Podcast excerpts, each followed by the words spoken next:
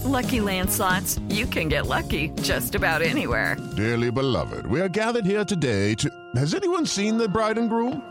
Sorry, sorry, we're here. We were getting lucky in the limo and we lost track of time.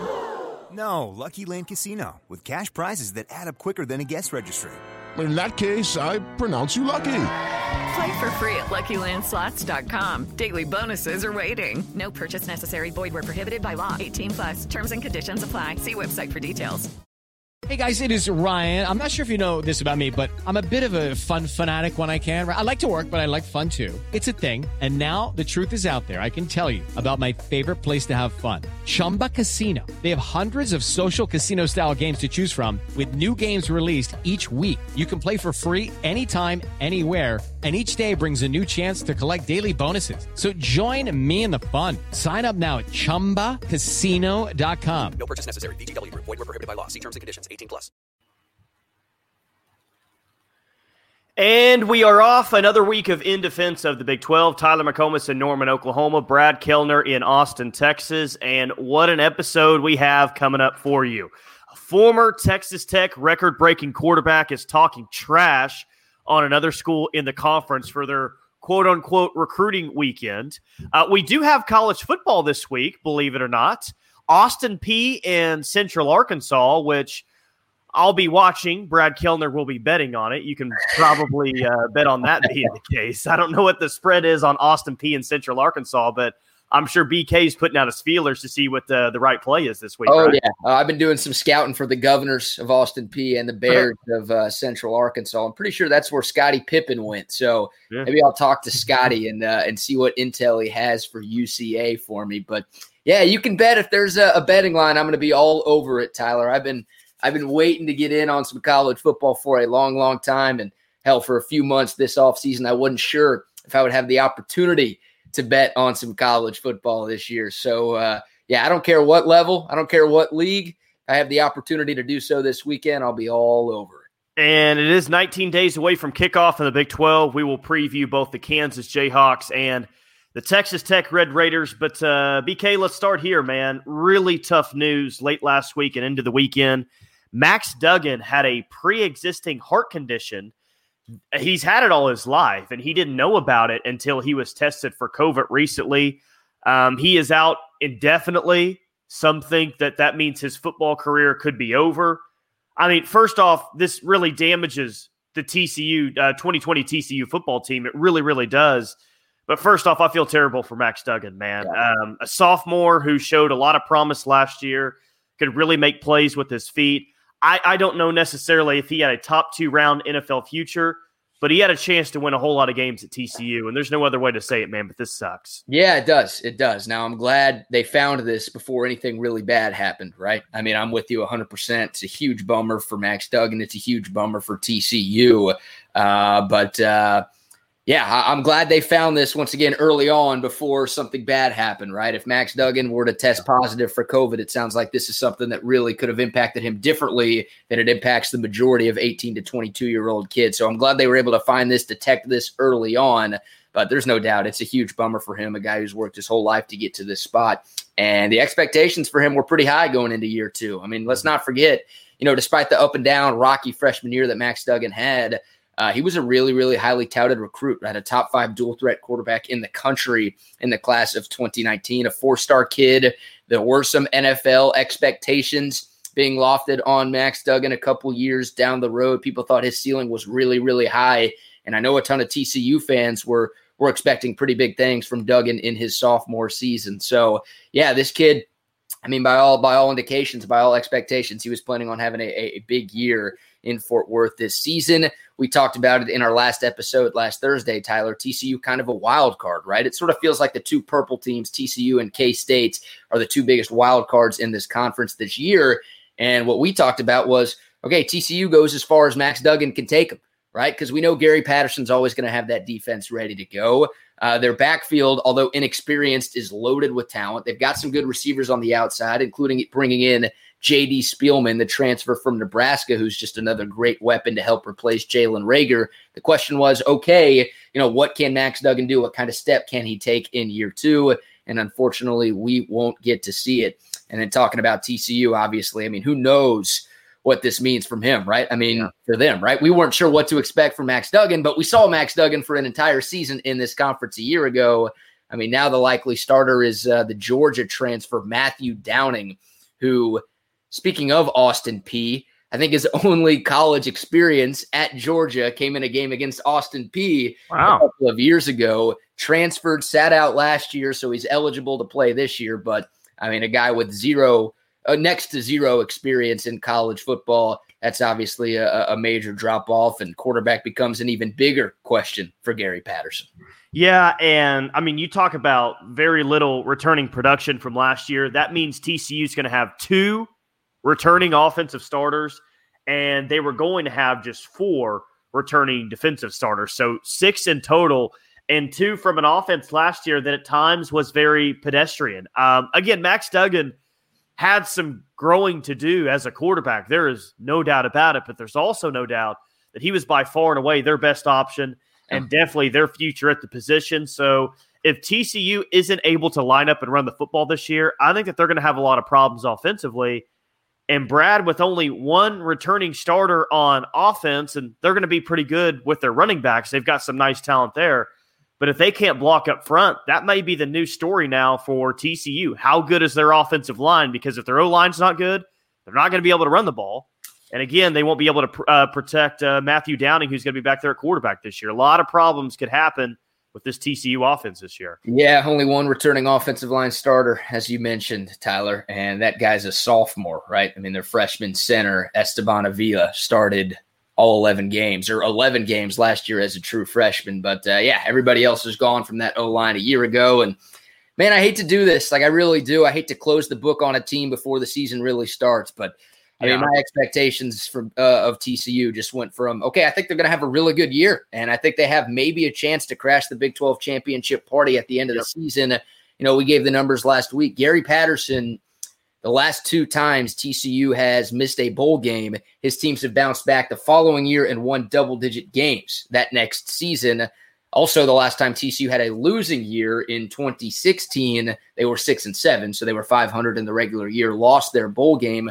Uh, they bounced back and went to the Big 12 championship game in 2017. They won 11 games that year. So when Gary Patterson teams are down, they're not down very often, but when they are down, they're not down for long. And I kind of felt like they would have a maybe not a double digit type of bounce back year. I mean, with only 10 games, that would have been very, very tough uh, to get to double digit wins for the Horn Frogs. But I figured they could maybe be in the seven and three type of conversation this year. But without Max Duggan, man, I mean, I, I think it's a team that's going to be fighting for 500 and probably back closer to the middle of the pack in this league this year. Yeah, I mean, not only this year, but I, I'm looking at the future of TCU, and I wonder if this is something that they can recover from because you and I both think that they're going to have a really good defense this year. I don't know about you. I, I think that they're probably still going to have the best defense talent wise in the conference. But all of that, at least most of it's going to be gone after 2020, which TCU loses a whole lot of defensive talent and they're able to reload. So they'll have a good defense moving forward. But Max Duggan, like that was that's your future. Yeah. And you when, when you have your future at quarterback for the next three years, I mean, you still want to get a quarterback in just about every single class, but it's not as important when you think a guy's going to be on campus for three more years, there's not as much urgency. So I, unless Matthew Downing is is the guy, and I have serious doubt that that's going to be the case, this hurts TCU for not only 2020, but it could be a couple of years until they rebound from from an injury like this to Max Duggan. Yeah, you know, I'm curious what the future holds for Max Duggan, right? Like, is this just a COVID reason for why this heart condition is keeping him out? Like, if all of a sudden, major if, big if, we have no idea where we're going to be with COVID in 2021, but if we have this thing under control by the time we get closer to the fall 2021 college football season? Like, is there a chance Max Duggan can come back and play? Or is this a heart condition that is ending his college football career? Uh, that's a question, right? We're still waiting and seeing what the long term future holds for Max Duggan if there is a long term future playing football for him at TCU. But yeah, I'm with you 100%. I mean, you you banked on this guy being the starter for two, if not three more years up in Fort Worth. And I mean, there's never a good time to lose your starting quarterback, Tyler, but to have it happen three weeks before it's an opener, and TCU is the one team in this league who's playing a really, really good non-conference opponent, right? We talked about that last week. They've got SMU, the battle for the Iron Skillet, at the toughest Mhm. non conference game in this league. I mean, that was going to be a tough one for the Horned Frogs anyway. Now you take away their starting quarterback with only 20 or so days to prepare for that one. Uh, man, it's going to be tough. Plus, the Horned Frogs have a gauntlet to open up conference play this year. It's going to be a tough, tough test for Downing. They also have a JUCO guy, Stephon Brown, on their roster as well. So maybe if things don't work out for Downing early on, they can make the change there. But yeah, I mean, short term, long term, uh, this is uh, this is a big, big loss for TCU, man. Huge bummer.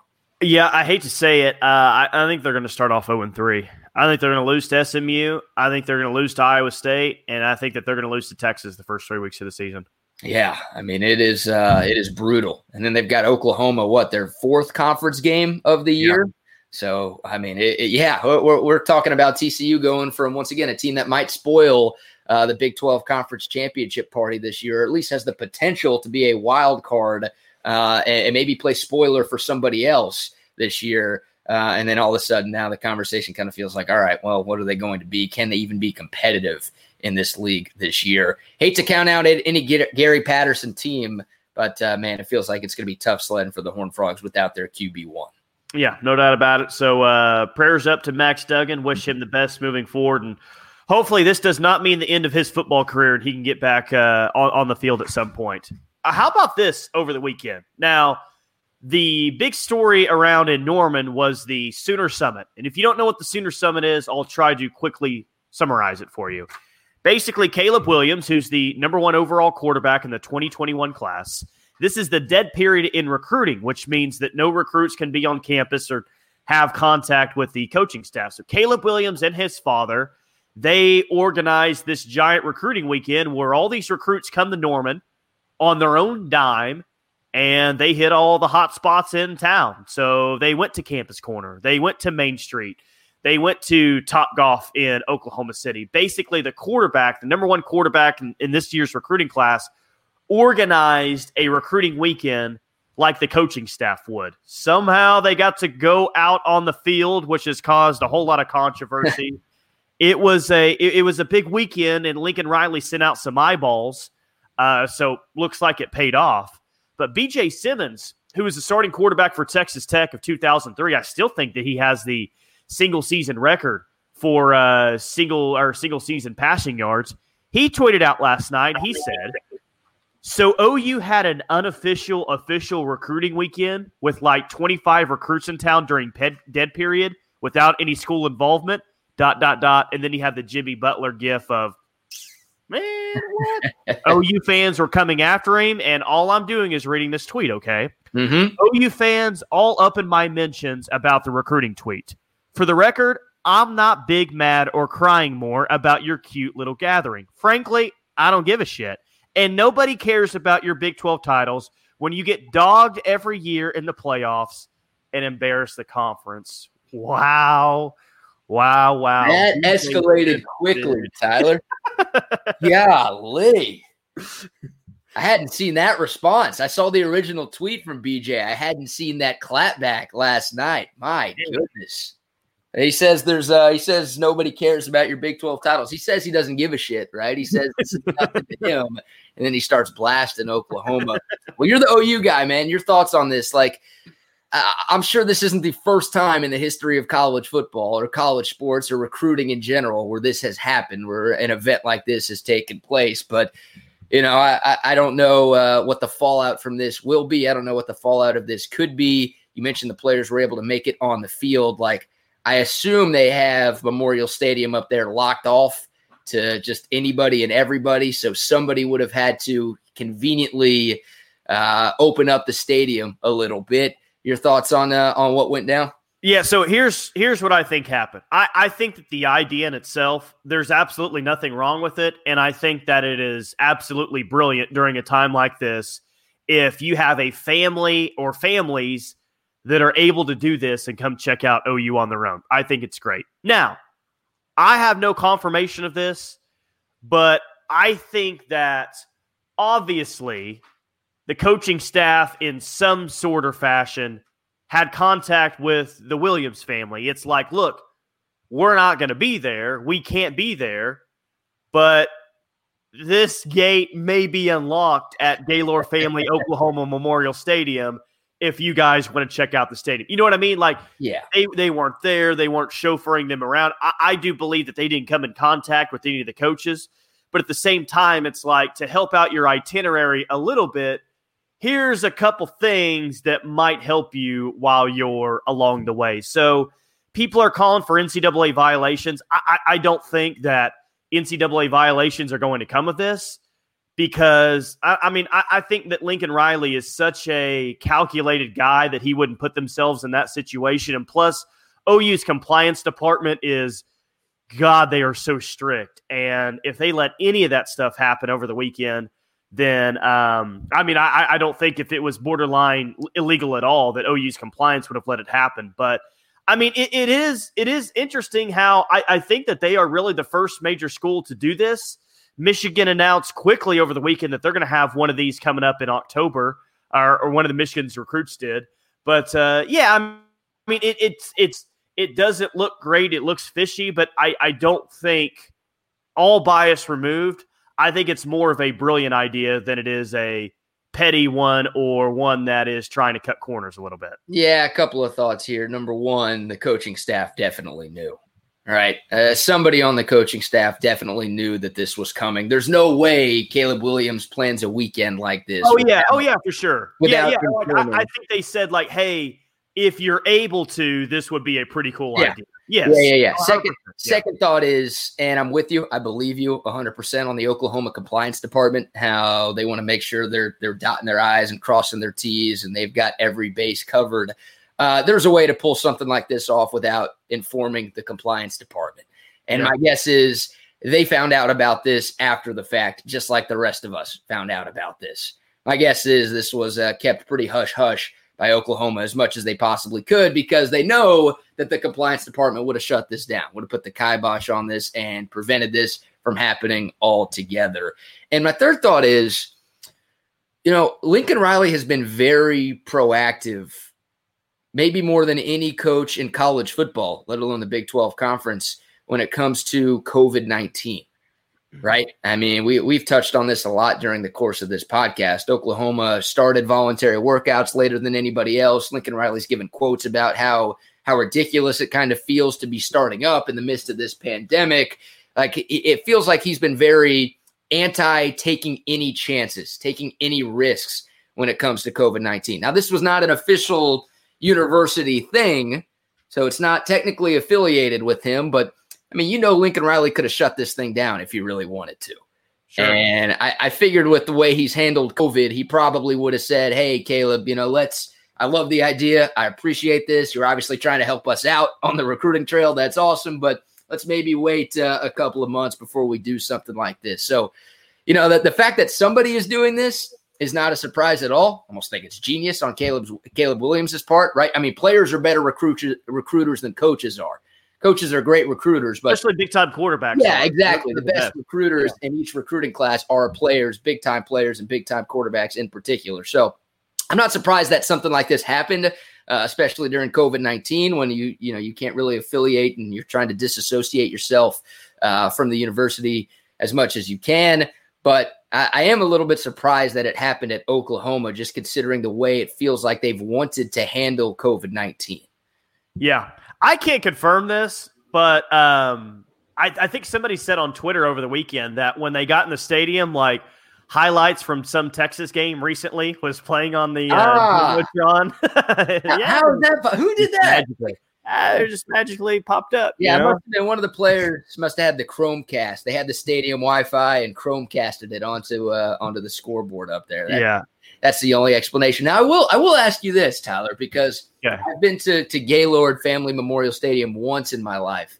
Uh, not for a game. I was actually driving up, driving through to go to Lawrence for a Kansas basketball game. And I just stopped off the side of the highway, went to Norman. I'd never seen the stadium. I wanted to go see it and it was during the academic year. It was during the spring, but it was during school at Oklahoma. And I was able to walk into the stadium no problem. And they actually had the stadium open for students, I guess, to walk mm-hmm.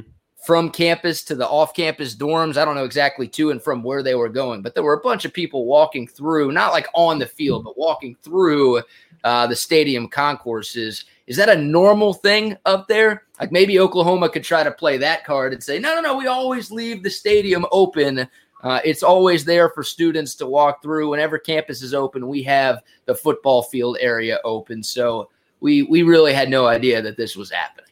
They are going to play that card. And the way that I understand it, yes, I believe when I've randomly have been by the stadium, like on a weekday or something, it's the southeast corner. There's normally like a giant gate open. Like the coaching staff, from from what I remember, they like park inside the stadium, so those gates are just like open, and they can just like you know people can just like walk in, whatever. So mm-hmm. yes, that is the car that they're going to play. Now, I was in. God, was I in Austin? I think I was in Austin for a UT basketball game, or no, maybe I was in Austin for yeah, I was in Austin for a bachelor party and we tried, me and my buddy tried to sneak in the stadium. Oh, I'll just tell you flat out. We had snuck into Floyd Casey Stadium in Waco because some bars were bent and we are able go. to fit through. But we tried to sneak into DKR and we got through one portion of the stadium, but DKR is like locked up so tight that you, I mean, you can't, you can't get into the stands. You can't get out on the field. Like yeah. it is, trust me, I looked at this. It is impossible to get on the field at DKR. So yeah, I mean o- OU's is situated interestingly like right in the middle of campus, like right on campus. So that is the card that they're going to play. And to my understanding, yes, it, it normally is open like that, so they can just come, you know, pretty freely. So I was actually like throwing the football and throwing the frisbee on the field there, and there were a couple of other students doing that too. And then we got told not to. There were signs on the field that's like, "Don't, don't be on the field." And we were like, "Ah, to hell with it, man! This is awesome. We're, we're, playing on the OU field right now." Finally, we got kicked out. But yeah, it's funny you say that. I, I don't know if anybody really cared about Floyd Casey Stadium that much, Tyler. I don't know if they were trying to keep that safe or protect yeah, that from, no. from, anything. They were they were hoping that uh, we would burn it down for insurance purposes. Yeah. they just wanted the insurance the insurance money. Yeah, get McLane Stadium opened a little bit sooner. But I will I will say this. Uh, I, I think there's going to be something from the NCAA that puts the kibosh on this whole idea sooner rather than later. Yeah. And I mean, I, if I'm any recruit anywhere right now, I'm looking at what OU did this weekend. I'm looking what Caleb Williams put together, and I'm like, oh, let's do this. Let's let's get one of these going at my school, right? Why not? Yeah. But uh, like, I, I, think it's going to become a thing where the NCAA catches wind and is like, all right, we we can't have. They'll probably use the pandemic as an excuse, but they're going to shut this thing down before it can become a big time trend. I would think. So whether you think it's legal or illegal, I think it's very fishy. Uh, but you know, I'm I'm all for kids trying to recruit other kids to their campus and, and putting together a weekend like that seems like a great idea. But uh, I, I do think something's going to have to come out and shut this down just to try to limit the spread of the pandemic. But maybe more importantly, for the NCAA's sake, to try to limit any potential recruiting violations going on across the country. And if it's not the NCAA, it does it. Maybe it's like the university compliance departments that are like, hey, we can't allow for anything like this to happen. I mean, how about the most random of random people, though? A Texas Tech quarterback from 17 years ago coming off the top rope, though. Like, I, I don't consider OU and Texas Tech rivals a, a, at all. Um, nobody cares about your Big 12 titles when you get dogged every year in the playoffs and embarrass the conference. I'm like, dude, I don't even know where that came from. I'm telling you. Oh, I'm sure he would, he would love Texas Tech to be getting dogged in the college football playoff. right. Sure he would take that in a heartbeat. I, I will say this in BJ Symons' defense. Like, you cannot say anything negative about OU on Twitter or just a mask, like maybe more than any other fan base in the conference they just swarm and attack and attack and attack. Well, we've got all the Big 12 titles. Yeah, yeah. Like if Bryan Carrington, what is he, the recruiting coordinator for Texas? Mm-hmm. If he tweets out anything that could be in any resemblance shade at OU, oh God, OU fans come at him in in droves and just try yeah. to uh, totally punk him. So, yeah, I mean, the OU fan base on Twitter is one that can easily be riled up, but BJ Symons threw a haymaker with that tweet right Yeah. there. I mean, any fan base would get riled up. Dude, the Kansas football fan base would get riled up if someone's coming in that hot at them. Yeah, I mean, uh, I'm sure Texas gives OU a run for its money when it comes to Twitter trash talk and, and rabidness on the internet. But no, you're right. I mean, Oklahoma, maybe more than any team in this conference, got good fans, man. They got a lot of fans, and they're crazy and they're passionate and uh, they're all over it. So, yeah, I'm with you. And Oklahoma's got trash to talk the way they've dominated this league since its inception, but especially over the last five years. There's uh, there's always plenty of haymakers that the Sooners can throw. But yeah, when somebody else goes back at them, they're uh, they're ready to clap back. They're ready to go anytime, anywhere. That was pretty funny. That was a nice surprise uh, over the weekend. I'm glad BJ is is doing well. At least I think he's doing well. I didn't know this until like last week randomly.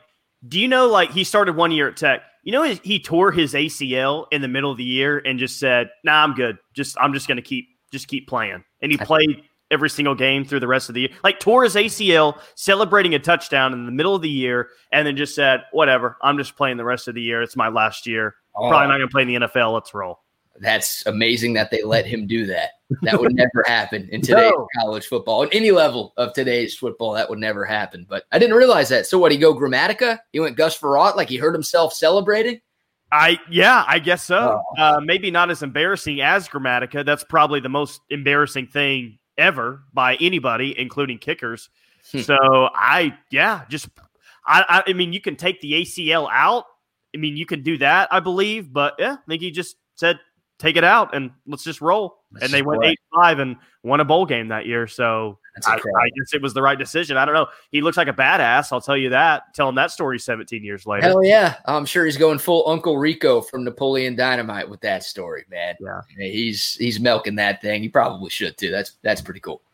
One final thing before we get to our two team previews here. Brett McMurphy of Stadium tweeted out over the weekend that Big 12 Commissioner Bob Bowlesby told Chip Brown of 247 Sports, covers the University of Texas, if there is no football in the fall at Big 12 schools, quote, it's likely there will not be any sports played for the entire 2020 2021 academic year, quote, based on what I've heard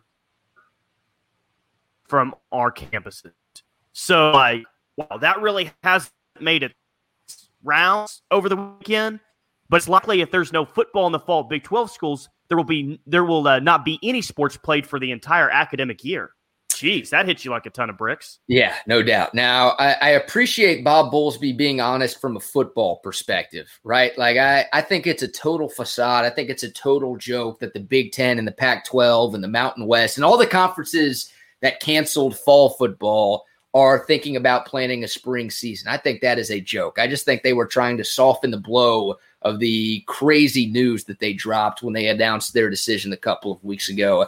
I don't think there's any possible way that you can play two college football seasons in one calendar year. I mean, if you're trying to to at least give off the impression that you care about the players and you care about their safety and their health, there's no way you could play two college football seasons in one year. So I appreciate Bob Bowlesby from a football perspective saying if we're not playing in the fall, we're not playing football in the spring as well. And then the rest of that, I mean, that is huge. I mean, that is a bomb being dropped by Bob Bowlesby. Now, that might be the case in some other conferences across college sports. And I mean, we all know how important college football is to the landscape of athletic departments across the country, right? From a revenue perspective. I mean, college basketball programs, some college basketball programs, like very few, are profitable, right? Some mm-hmm. of them across the country make money for the universities, but every other Division One sport loses money. The only reason those sports can happen is because college football is being played. That is such a revenue monster, especially amongst the Power Five conferences. So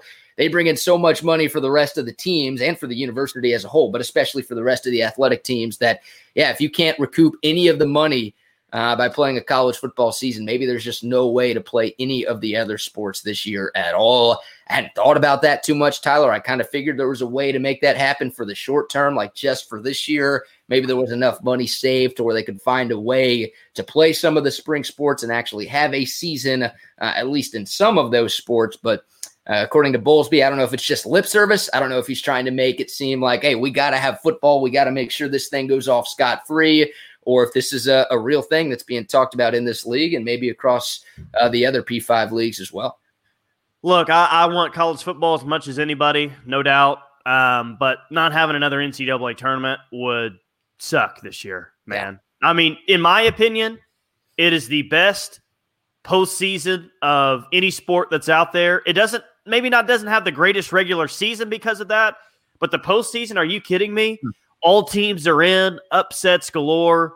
Uh, you better win this game or it's completely out. It, it's definitely not the best postseason to determine who the best team is, but it is the most entertaining, man. And, and not to have it for the second year in a row would not only suck, but it might damage college basketball for a very, very, very, very long time, man. Yeah, there's no doubt. I mean, I know there's at least a couple of Big 12 programs who are still pissed that this year's NCAA tournament oh, got yeah. canceled. I mean, you had two number one seeds in this conference. Yeah. We never made it to Selection Sunday, but I mean, Kansas was going to be the number one overall seed in this thing, and Baylor was probably going to be a number one seed as well. Those are two legit national championship contenders who got robbed this year. And then looking at next year, I mean, Baylor is probably your preseason number one.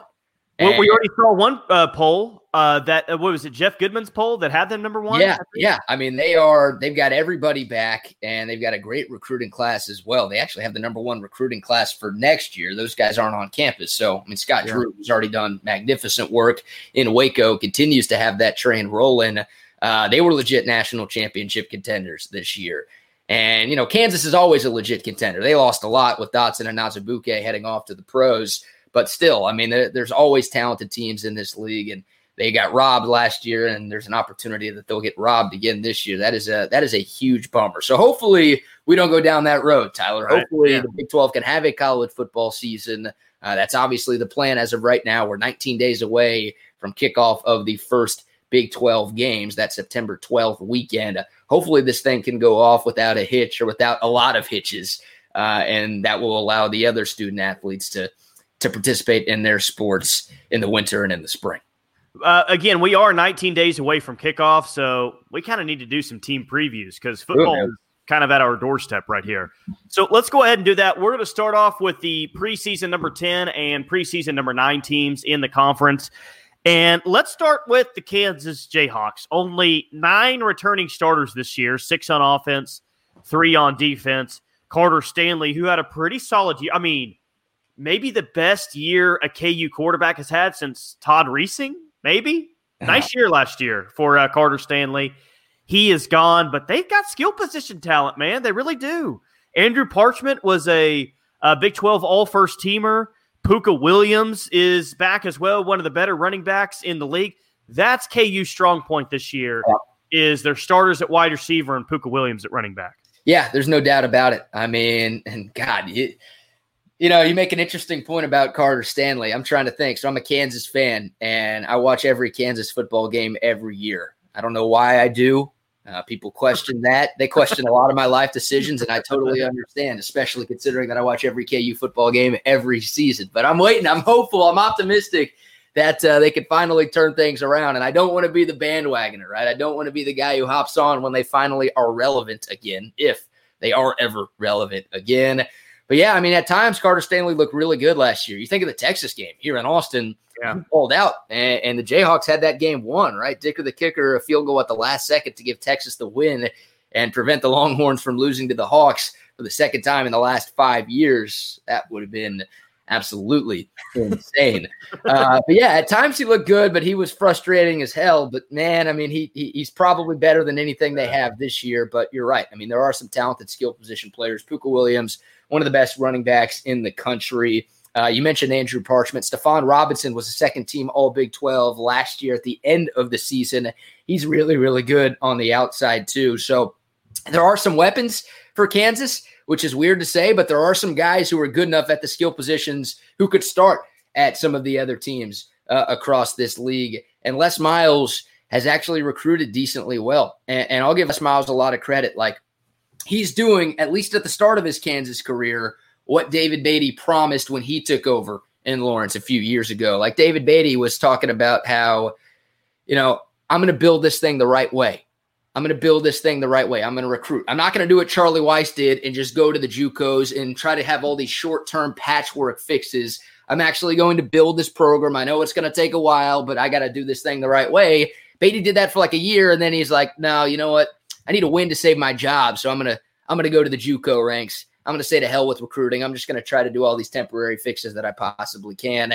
That didn't work, and Kansas, uh, you could argue, is in even a worse spot uh, when David Beaty left than when he took over. So Les Miles, I like the way he's trying to build the program right now. Three wins last year, which I mean that's as good as it gets for Kansas. They haven't won more than four games since 2009. Uh, so you know, anytime they win a game in this conference, that is awesome, and they were able to do that last year against Texas Tech. It's going to be tough sledding, though. I mean, the Jayhawks are still a couple of years away from from any sort of of bowl contention. Uh, they've got some talented pieces to work with, but yeah, o- overall, I mean the the talent level on this team compared to any of the other nine teams in this conference, there's uh, there's still a decent drop off, no doubt. By the way, this is In Defense of the Big 12 with Tyler McComas and Brad Kellner. Go check out LandryFootball.com as a housing station for all of our shows. We got a great Big Ten show, great SEC show as well. We got all the conferences covered.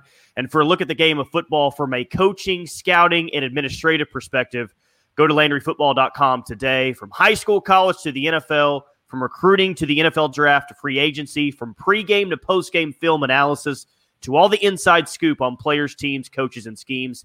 LandryFootball.com is your source for all things football. So, if KU is in a little bit of a track meet this year, which they're bound to be in a couple games this year, they, they could be okay, uh, depending on how good the quarterback play is. But man, I feel like this KU team, they're going to give up points this year, and they are going to give up points in bunches. Not a good defense last year. They gave up 225 yards uh, on the ground per game last year. That was 124th in the country, 122nd nationally in total defense, and just three starters coming back from that defense. Bryce Torneden is gone, who seems like he was there for about six years. But uh, yeah, I, KU defensively, they got they they got a long way to go, man. Long Yeah, way to go. yeah. And, and this is a bad year in the conference. I know that Max Duggan, we talked about him earlier in the episode, but with all the returning quarterback production in this league, it's a bad year to be bad on defense. Yeah, I mean, they, they gave up 36 and a half points per game last year. I think there's a good chance they give up more than that this year. They've got a couple of pieces. Corione Harris is a really, really talented corner. Uh, I think was a four star recruit coming out of high school. Surprised a lot of people when he committed to Kansas. But yeah, they did lose a lot on that back end, a lot on the defense overall. And once again, it wasn't a very good defense this season to go. Uh, not a lot of returning talent on that side of the football. They're going to have their work cut out for them for sure. And, and the question is I mean, first of all, the question is for Kansas can they get revenge against Coastal Carolina? Uh, that is the non conference game for the Jayhawks this year at Memorial Stadium in Lawrence. Last year, the debut for Les Miles, game one of the 2019 season, Coastal Carolina came in and beat Kansas 12 to 7. I mean, they field goaled the Jayhawks to death. It was uh, as frustrating of a game as you could possibly watch. So, can Kansas get some revenge uh, against Coastal Carolina? And if they lose that game, Tyler, which I, would like to think that they won't, but if they lose that game, uh, the question becomes will the Jayhawks win any game this year? Because they're going to be the underdog in all nine of their Big 12 games this season. I know they beat Texas Tech last year, uh, but that game is in Lubbock this year, and you know Tech is going to be hungry and ready to go after uh, the embarrassment that they suffered. And God, what a wild finish th- there was to that one last year in Lawrence. So, yeah, I mean, Kansas better win that game against Coastal. Otherwise, they could be looking at a winless season. And I am curious with the quarterback play, right? They've got Thomas MacVittie in the transfer from Pitt. He is a senior, so he's been around and he's been in the program for a couple of years now. Miles Kendrick, a JUCO guy, is there too. I mean, can any of those guys be decently productive, productive enough to uh, put up points in this league, which is all about putting up points and also to make up for uh, the defensive woes that we both expect Kansas to have this year? Yeah, I would say that they're going to win one conference game this year. You mentioned the Tech win last year. They beat TCU the year before. They got TCU in Lawrence this year. That that's a game that I mean, I'd probably pick TCU right now, but I wouldn't be shocked if Kansas just gets hot offensively and beats somebody like a TCU in Lawrence this year. Wouldn't be crazy. Yeah, you know, I, the goalposts will come down. The 25 the 25% capacity in Lawrence, which would be a, a, high for them in a number of years. uh, the goalpost would come down for sure if that does happen. Yeah, I mean, you could point to that. And they play West Virginia on the road this year, but obviously, you look at the teams near the bottom of this conference going into 2020, and you try to pick and choose. Okay, which which team would Kansas have a chance against? They're going to be the underdogs in all those games. Maybe, yeah, Pooka Williams can go for 200 against somebody, and uh, Kansas can keep somebody in the 20s defensively. They've got a shot to, to pull one off this year. It, it was fun. I think it was on a Friday night last year when they went up to Chestnut Hill, Massachusetts, and just destroyed Boston College. Oh, yeah. Uh, by 24. That was nuts. KU's first road win since like at UTEP in 2009, something Yeah. like that. That was But incredible. the following week, the following week when they played West Virginia at home, like, dude, like you you say that you watch every single KU game. God bless you for that. But I was locked into a KU West Virginia game on September 21st last year. Like, honest to God, I was like, is KU going to start off like three and one this year? And it ended up being a pretty dadgum good football game with KU having a chance there at the end to win it.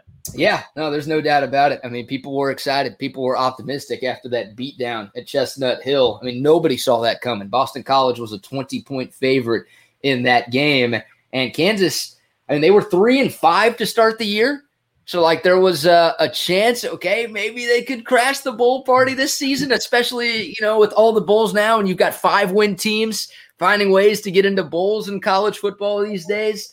They actually had a sellout uh, this year or last year, which is remarkable. Like the first home sellout they've had in a decade. People were kind of excited for Kansas football. So I don't know what the excitement level is this year.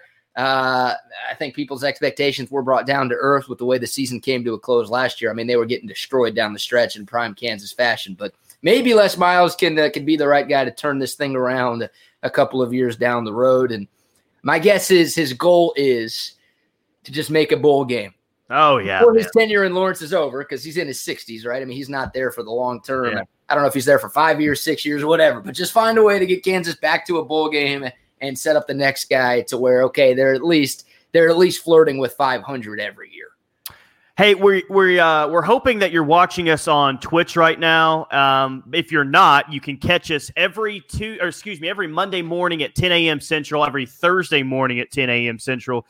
You can catch us on Twitch at twitch.tv backslash Chris Landry Football, and you can listen to this podcast on your mobile device by signing up for Landry Football's conference call wherever you get your podcast. So be sure and check out ours as well as the other college football centric podcasts we have as well. As we go to the Texas Tech Red Raiders, and uh, boy, what, what's the big question with Tech this offseason? Can Alan Bowman stay healthy? Uh, another collapsed lung, surely, if he has his third collapsed lung in three years, and I hope this isn't the case, maybe we're talking about the end of his football career. But as far as Tech goes this year, it's it's how healthy Alan Bowman stays because I think that just naturally gifted arms, Alan Bowman's at the top of this list in this conference, man. Yeah, he's, he's really, really talented. And excuse me, you know, I, I'm no doctor. I'm the furthest thing from a doctor ever. I hear collapsed lung, and I think, dude, that's that's terrible. Like one of those to me is like, all right, maybe maybe you should never play football ever again if something like that happens. Like I feel like if I suffered a collapsed lung, I'd be like, all right, no thank you, Yeah, I'm done. out. I am out. But uh, credit to Alan Bowman and maybe a guy who has a, a future Sunday career uh, if, if things work out, if he can stay healthy, number one. But if he if he can develop and and progress from the things that we saw from him last year, and more specifically two years ago, you know, I'm a big Matt Wells fan. I'm a big Matt Wells fan, Tyler. I, I think the jury is still out for him. I mean, four and eight in year one. I don't know if he was the sexiest hire in the world coming over from Utah State, but I had the opportunity to speak with Matt Wells at Big 12 Media Days last year up in Arlington. I really liked what he brought to the table. I also liked what he did at Utah State a ton. And I think maybe more of my faith in Matt Wells has to do with Kirby Hocutt, who is Sure. just the Midas man when it comes to making hires, right? I mean, Tim Tadlock for baseball has been incredible. Obviously, what Chris Beard has done with the basketball program has been nothing short of magnificent. Both of those guys have been phenomenal hires. I'm just giving him the benefit of the doubt uh, with this with this Matt Wells hire here too. So yeah, the question is Alan Bowman, and there's no more Jett Duffey, right? Jett Duffey was a serviceable backup who gave Ooh. Texas Tech a chance to win a lot of games. Very inconsistent, very hot and cold, but that guy was uh, such a weapon, especially with his feet, that you know he you couldn't take him lightly. And Texas Tech was still serious anytime they played. Uh, and uh, we saw that num- numerous times last year. But we'll see what happens with Alan Bowman. I like SaRodorick Thompson, the running back, the sophomore who burst out onto the scene as a freshman. He's really, really talented there too. Some weapons on the outside. TJ Vasher's really, really good. I think he's good. Feels like he's been there for a long, long time, coming up on his senior season. So yeah, Tech on offense. Uh, I think they'll put up points if Bowman can stay healthy. It, it's the question always with Texas Tech, right? What's that defense going to look like? Eh, you know, I think ultimately in Matt Wells' tenure, it's going to be better than what we saw from Cliff Kingsbury defenses. But do they have the personnel in year two uh, to to have that defense serviceable and to be competitive enough to win games in this league? That's the that's the biggest question for me. How about this number? Eight point six eight percent, almost nine percent of the time when opponents were throwing the football against Texas Tech it was going for 30 yards or more. Almost 9% of the time somebody's putting the ball up in the air, it's going for 30 yards or more. So that number has to get a lot better. They do have eight returning starters on defense, a lot of familiar names. Eli Howard's been there a long time. Riko Jeffers at linebacker has been there for a long time. But, you know, they had the 127th ranked defense last year. They've really never played good defense in Lubbock, so we don't expect that to change. But you're right about TJ Vasher, man. A, a big, a long body that can go up and make a whole lot of plays. I expect a, a really nice year for him. And I'll, I'll, tell you this about Alan Bowman, man. I was in Lubbock in 2018 season, and they had OU on the ropes at halftime. Yep. In fact, I think Texas Tech wins that game if Alan Bowman doesn't go out uh, just before the half with that first collapsed lung that he has. I, I think that Texas Tech – probably wins that game because OU couldn't stop him that night. Jett Duffey goes in, and you know the Tech offense wasn't very good in the second half, but we've seen just how electric their offense can be if he's in there. He and that TJ Vasher connection, they can finish better than ninth in this conference this year. I think that they're going to be better than Kansas, and now maybe I'm crazy to say it. I think Tech could be better than even a TCU now. TCU or even a what? If all things go right, I think Tech could finish sixth in this conference this year. But everything has to go right for them this, this right. Year. Yeah, Alan Bowman's health is the biggest question for sure. I mean, if he stays healthy for all ten games this year, then yeah, Tech has a shot to finish in that middle tier of teams in this league versus uh, one of the bottom feeders. They're projected to finish ninth by the media this year, so Alan Bowman's health will play a huge part in that. And the Tech defense, they did it's weird to say only because this is not a good number, but for them, this is a good number. They only gave up 30 points per game last year. Hey, I mean, there were years when Cliff was there when they were giving up 42, 43 points per year, uh, points per game, like it was nothing. So they did take a little bit of a step last year. Uh, they do have, I think, seven or eight returning starters on defense. So maybe yeah. they can be a little bit better this season. Uh, so yeah, they've got a shot. I mean, uh, they've got a shot. I don't know what bowl season is going to look like this year. I'm not sure anybody really knows what bowl season is going to look like this year. In a normal year, if you were playing 12 games and six got you to the postseason, then I think Texas Tech would find a way to get six somehow, some way. Um, but this year, you know, we'll, we'll obviously wait and see how that looks. But yeah, I, I'm with you. I think there's a chance. I mean, they could be better than West Virginia. That's a game they have in Lubbock this year the TCU games in Fort Worth, it seems like whenever these these two teams get together, though, it comes down to the very last second. There's always yeah. fireworks when the Red Raiders and Horn Frogs get after it. So maybe that's a game that they can win as well. I am curious. I mean, the first conference game for Texas Tech is against Texas. It's in Lubbock. Now, the Red Raiders haven't beaten Texas in Lubbock since the Crabtree game. Sorry, Texas fans, for bringing up that memory. But, you know, I mean, Tech has won a couple of times here in Austin since then, but they have not beaten Texas in Lubbock in more than a decade. Can they end that curse? Can they end that drought this year? We're going to learn a lot, I think, about Texas Tech. Like, are they competitive? I don't think they're going to win that game against Texas, but can they play Texas close? Can they be competitive in that game? And maybe that'll give us some signs that, okay, maybe Texas Tech can be a middle of the pack team in this league and could play spoiler time or two down the road. Uh, I'm curious what they look like. I'm curious what Alan Bowman looks like in that game, too. Um, you mentioned the 08 Texas Tech, uh, Texas game. Shout out to Blake joined the Blake, Blake for too soon. Too soon for Blake on, Gideon. 2008 Texas you know, Texas Tech joke. Thankfully, Thankfully, uh, you were freezing there and you were lagging a little bit, so I didn't have to hear that one in real time. uh, but uh, yes, it'll always be too soon for a for a Blake Gideon. Well, what, what I was going to say though um, is you mentioned that that game, and it was at night, obviously, and Tech won it. And I always hear like, well, you don't want to go to Lubbock at night. Oh my God, Lubbock at night is a really tough place to play. I mean, I guess, but damn, that's the last time that Texas Tech won a big football game at night in Lubbock was when Texas went out there. Because I can't remember any other time when Tech had a scary night game in Lubbock, Texas, yeah. and they didn't come away without losing the thing. Yeah, that's a good point. I mean, nothing comes to mind off the top of my head, and they haven't been playing a whole lot of night games in recent years, right? I mean, because they've been in around 500 team since Mike Leach left. So the primetime games usually reserved. I mean, nowadays they're putting primetime games at 11 a.m. I guess but I mean, like home games in general. I don't yeah. remember any like big home wins they've had since like 2008.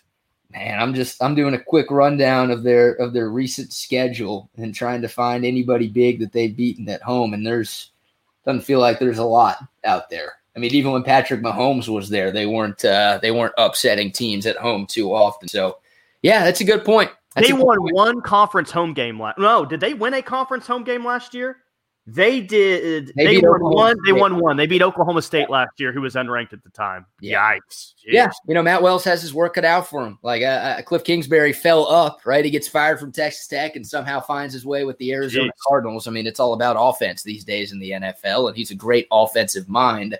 Uh, but uh, yeah, Matt Wells didn't walk into the best of situations. And I think, you know, year one wasn't great at four and eight. I saw some things I liked from Texas Tech think they've got some talented pieces, and I think Wells is going to win the recruiting battles a lot. But yeah, it's going to take a couple of years for them to to get back to anywhere close to what Mike Leach was able to pull off there. There's no doubt. And, and I am, you know, I should mention you mentioned Eli Howard. Riko Jeffers is really, really good. I think we should mention yeah. him. Potential first team All Big 12 candidate at the end of the season. Really, really good linebacker. Uh, he's a good player. Curious what this defense looks like for a number of reasons. Obviously, they lose the first round pick in Jordyn Brooks, who he surprised a lot of people by being a first round pick.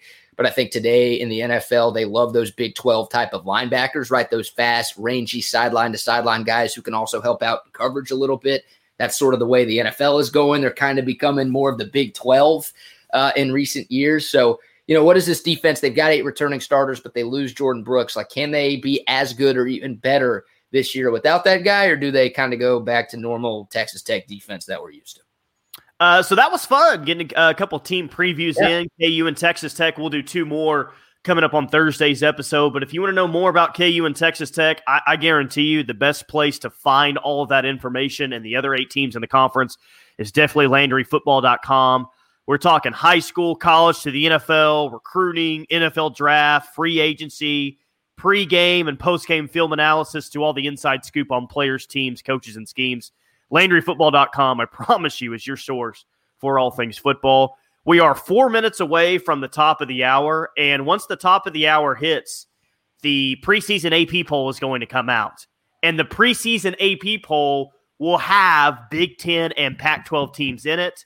And I mean, whatever, I don't get that, but it's about to be mass chaos as soon as we log off here, man. Yeah, I mean, what's the point of that? Honestly, what is the point of having those teams on there? Like, is there an expectation that they're going to reverse their decision within the next three weeks and all of a sudden play college football? Like, and what's what's the AP poll going to look like during the season? Right. I assume they're going to remove those teams, right? After the first week of actual games are played, they're not going to keep Ohio State number one or number two, are they? What's the point?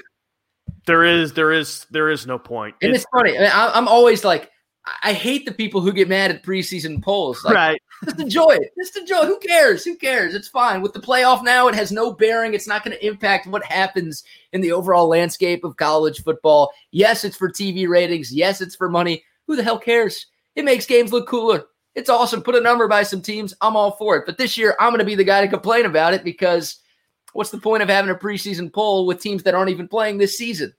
Very confusing. Yeah, very very confusing. But here in about two and a half minutes, we're going to find out who that is. We'll talk about that coming up on Thursday's episode. We'll preview two more teams in the conference again. So, hey, we are in defense of the Big Twelve. Come join us again Thursday at 11 a.m. Central Time. Uh, please help us spread the word. As you can catch us on Chris Landry Twitch channel at twitch.tv backslash Chris Landry Football. And of course, you can listen to this podcast on your mobile device by signing up for Landry Football's conference call wherever you get your podcast. Final word before we get out of here. Anything crazy in the AP poll that you expect? Um, Oklahoma, Texas, Oklahoma State will be in it.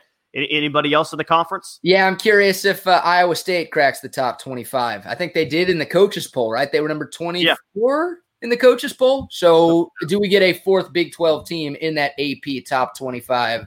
Iowa State, obviously, the uh, the team to look out for there.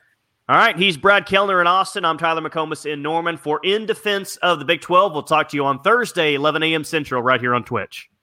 Hey guys, it is Ryan. I'm not sure if you know this about me, but I'm a bit of a fun fanatic when I can. I like to work, but I like fun too. It's a thing. And now the truth is out there. I can tell you about my favorite place to have fun Chumba Casino. They have hundreds of social casino style games to choose from, with new games released each week. You can play for free anytime, anywhere and each day brings a new chance to collect daily bonuses. So join me in the fun. Sign up now at ChumbaCasino.com. No purchase necessary. VGW. Void were prohibited by law. See terms and conditions. 18 plus. Okay, round two. Name something that's not boring. A laundry? Ooh, a book club. Computer solitaire, huh? Ah, oh, sorry. We were looking for Chumba Casino. That's right. ChumbaCasino.com has over 100 casino style games. Join today and play for free for your chance to redeem some serious prizes. ChumbaCasino.com. No purchase necessary. Full prohibited by law. 18 plus terms and conditions apply. See website for details.